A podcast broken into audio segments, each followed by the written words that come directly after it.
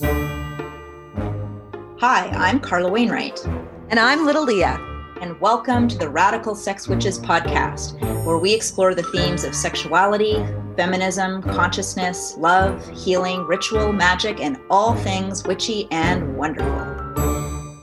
Hello, all you witchy wonders. We're back with the Radical Sex Witches podcast. And this week we're talking about all the fucking that the gods and goddesses did in the name of Beltane. As always, I'm Little Leah, and with me is. I'm Carla. How are you doing, Carla? I'm great. How about you? I'm pretty fantastic. Things are, you know, popping up in the grass and the dirt, and we're moving into the warmer weather where people, you know, wear less clothing and they're a lot nicer to each other. So true. so true. Less clothes is a good thing. Absolutely. It's um, actually in the winter, I tend to wear a lot of dark clothing that I probably look like a little goth kid. And then I totally transform because I love, I know it's going to sound surprising to listeners and all of my crudeness, but I love wearing dresses and those are all colorful. Totally. I wore my uh, a skirt for the first time this year yesterday and um yeah, there was something actually kind of magical about it and no underwear. I know. I think I do the same thing every the first like dress or skirt of the year. I, I go commando and just let the vajij breathe. That's right. She's like, finally, freedom. I could just go off the deep end here about my free vagina, but look, we should really stick to the task at hand, which is talking about Beltane, which is May Day. So I don't know. You want to want to inform the listeners where we're going to go down this rabbit hole? Absolutely. So uh, Beltane is uh, an important Celtic holiday. And it's one of the holidays that falls on the wheel of the year. So, in the wheel of the year, there are four major um, crosses, which are the two solstices and then the two equinoxes and then we we cut that pie again in four and we create these cross quarter days which are the midway points and so the midway point on May 1st, which is basically the height of spring. This is Beltane and, and also known as May Day. So that's what we're celebrating, um, yeah, on the 1st. So Carla did provide a bunch of links for me to read about just so that I could really get to know the history. And all I could think of, and I you probably haven't seen this, Carla, but when I think of May Day, I think of the horror movie called Midsommar. Um, and it's like this American girl, she goes overseas and it ends up being like this giant cult, but they're all like running around the maypole in their dresses with their flower crowns. And there's some really fucked up shit. So like that's ruined for me now. That's all I think is Midsommar. So if you're out there and you've seen that movie, be like, yeah, exactly. Let me know. I have not seen that movie, but you can watch it afterwards and be horrified and you'll you'll get the connection. okay, we'll do. so what's the history that you want to go over? So May Day, or or rather Beltane, is it's all about this union of the god and the goddess. So the goddess, the spring goddess of spring, the May Queen, she is said to reach her fullness because we re- reach you know the maximum point of spring here between the equinox and the solstice, and she is really this manifestation of growth. Of course, she's in her full abundance and beauty, and the stag king, who's also called the Green Man. Uh, he falls in love with her and seduces her. And then basically the lovers consummate. Um, and this really signifies that they're going to journey around the seasonal wheel again. So it's actually really, really important in ensuring uh, that we continue on on this seasonal wheel. And so when the lovers get together, this is what's considered the sacred union, the sacred marriage of the masculine, the divine masculine, and the divine feminine. And this is called um, the Hieros Gamos, which is this sacred union. And the whole idea is it anchors the fertility into the land and the people, and it just provides for all of the abundance that's going to move forward um, as we move into summer and the harvest and everything that comes after it. I love mythology and folklore like that. And I had pictured some really messed up things in my head while you said that they were con- these gods and goddesses were consummating, and you know, like all the jizz is flying all over the place and it lands on the earth and all the flowers pop up. Like that's the fucked up stuff my brain sees. I think you should make a movie of that actually. I think it's been done and I told you it's called Midsommar and it's a horror movie and I can't do better than that. well, what you just described sound more like a porno. I'm sure there's a midsummer porno out there too, or at least a cartoon in heavy metal style. Probably. Probably. So there, I know that there are a lot of other um, places that celebrate Beltane. Yeah, so different like tweaks on the story that you just told. Yeah, so I think around the world, cultures around the world, of course, were so tied to the land and the seasons, and of course, whatever happened in the seasons would be so um, important to people's survival, right? So mm-hmm. a lot of these rites and rituals actually came into being as a way for people to offer reverence to the earth to ensure their survival, to make sure that the crops would be good, that they were paying homage to um, all of the elements, the seasons, all of those pieces. And so, um, yes, you see in different in different cultures um, this celebration at similar times of the year of really uh, having the reverence for spring and the, you know, when we're in winter, of course, um, everything is dark, nothing's growing, uh, and then so the fact that the sun goes up and we get more light and things are growing and everything's turning green again that's really quite significant and you know for us we can also just see that as our own personal renewal you know renewal from the depths of winter the fertile void or where we might be kind of feeling you know like we're in our cage and we're not really able to break free of that. And and most of us like you just said at the beginning you know the weather's getting better we're enjoying being outside people are smiling they're interacting they're being happier.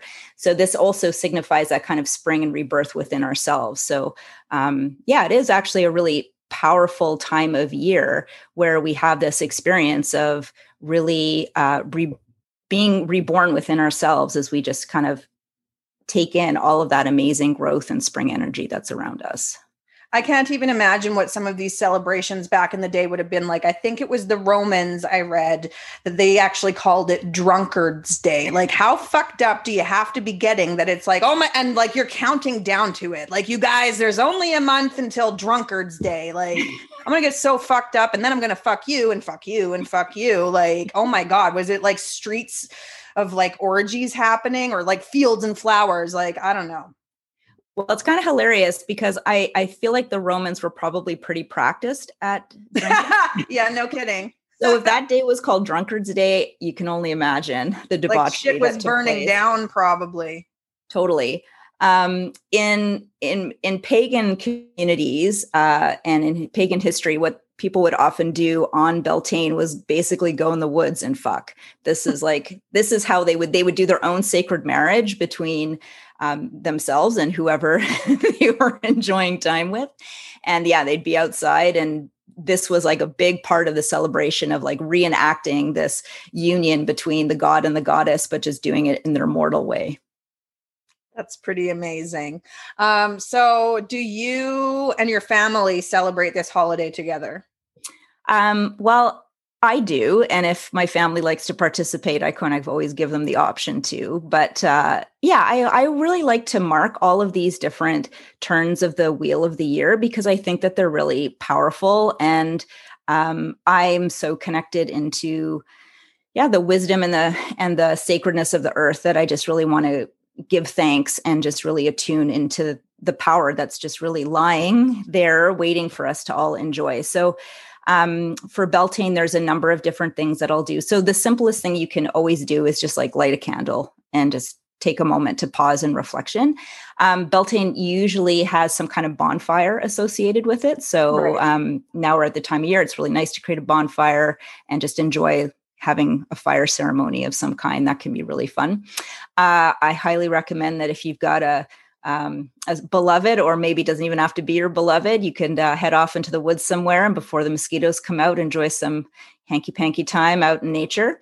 Now taking applications for my own stag god. You know how to find me. exactly.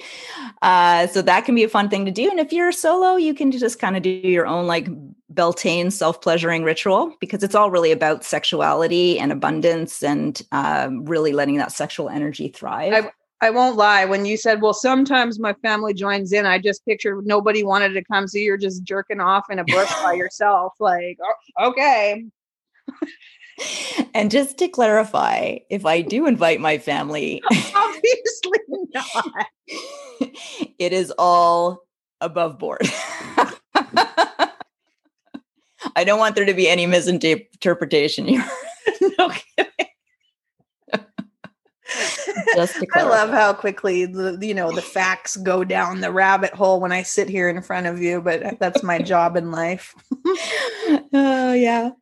Um, some other things you can do. Um, this is actually a fun thing you can do. You can make this really great um, flower intention box. So you can take a box and put some dirt in it you could write some piece on pieces of paper some of your intentions that you want to see grow throughout the spring and you can then plant some seeds and then just water them. And you really see you know your see your intentions blooming with these beautiful plants that come up out of it. That can be a fun thing. So that's a very uh, appropriate kid activity to do if you want to celebrate beltane with your kids yeah, and we've covered that in um, your Embracing Shakti Temple before. We've made a handout about creating the seed boxes, and I always thought that was so cool. As a you know, as a plant nerd, I, I can totally get behind that. Yeah, yeah. I mean, who doesn't love things that are growing? Um, so yeah, that can be a really fun thing to do. Anything to do with just collecting nature, you can make a an earth altar or um, I love making like nature um, mandalas. So just gathering things in nature and putting those together. So I think, you know, it doesn't have to be complicated. It's just really about taking a pause and being intentional about whatever you're doing. And I think, you know, as uh, someone who is definitely connected with all things witchy and um, pagan, um, taking that time and connecting to the earth through these different points in the wheel is really powerful. And one other thing I'll say is that this this quarter turn, because of course in the southern hemisphere they're celebrating Samhain, so that's oh, okay you know, the equivalent of Halloween, or right. not the equivalent, but at the same time for us. Yeah. So, um, and you often see it, it's spelt the way we would pronounce it phonetically, like would be Samain, but it's actually yeah. Samhain. Yeah. So, um, and it said that on this point, so on the for Beltane and for Samhain, the veils are thinnest between this world and the other world. So, you know, we typically think of those that kind of um, mysterious quality of connecting with the other world around Halloween time or um, Day of the Dead, that sort of thing. But it's also at this time of year too. So that's also interesting and and allowing yourself to just kind of feel into that and the mystery and the magic that um, yeah, of having those veils being thinner at this time. I had no idea that Beltane had that ability. Obviously, I do know about Samhain and, and the veil then, and you know the gods and goddesses associated and how things are. And I had no idea or really thought of that, but it definitely makes sense. Why wouldn't it? Yeah, yeah. Because of course, you know, we're one planet and then but of course with the different hemispheres um, you know of course now in the northern hemisphere we're moving more towards the light and then in the southern hemisphere they're moving more towards the darkness but these cross quarter points are the same um, they're just at a diagonal so the the energetics around them are very similar awesome well, is there anything else that you want to add in regards to celebrating May Day, also known mm. as Beltane? I think I just want to encourage everyone here if you don't have um, a ritual that you do or anything like that to just try it, uh, just to be curious about it. Ritual has been really um, pretty powerful in my life, even if it's just super small. And I've noticed some pretty amazing shifts happen in my life and also a deeper connection to like my desires and the things that I'm wanting to manifest when I take that time to be intentional about it can be really powerful. And so, you know, if you want, to learn a little bit more about Beltane, um, amplify that sexual energy. If you're unsure about that, head back to a previous podcast podcast episode about uh, sexual energy, and you can really, um, yeah, use what's happening in the earth around you to really have that own experience within yourself and and just have fun with it. And then definitely drop us a line and let us know if any of the intentions you planted have come to fruition. Um, that's about it for today's podcast. Next time, we will be taking on one of the most misunderstood and misused words on the planet the C word. And until next time, I'm Little Leah. And I'm Carla. And thank you for listening to the Radical Sex Witches podcast.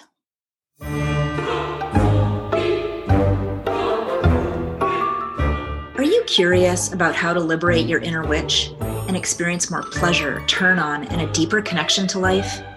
Head over to embracingshaktitemple.com to learn how you can shed old limiting expectations, beliefs, and patterns, and finally let yourself be guided by your inner feminine wisdom and magic.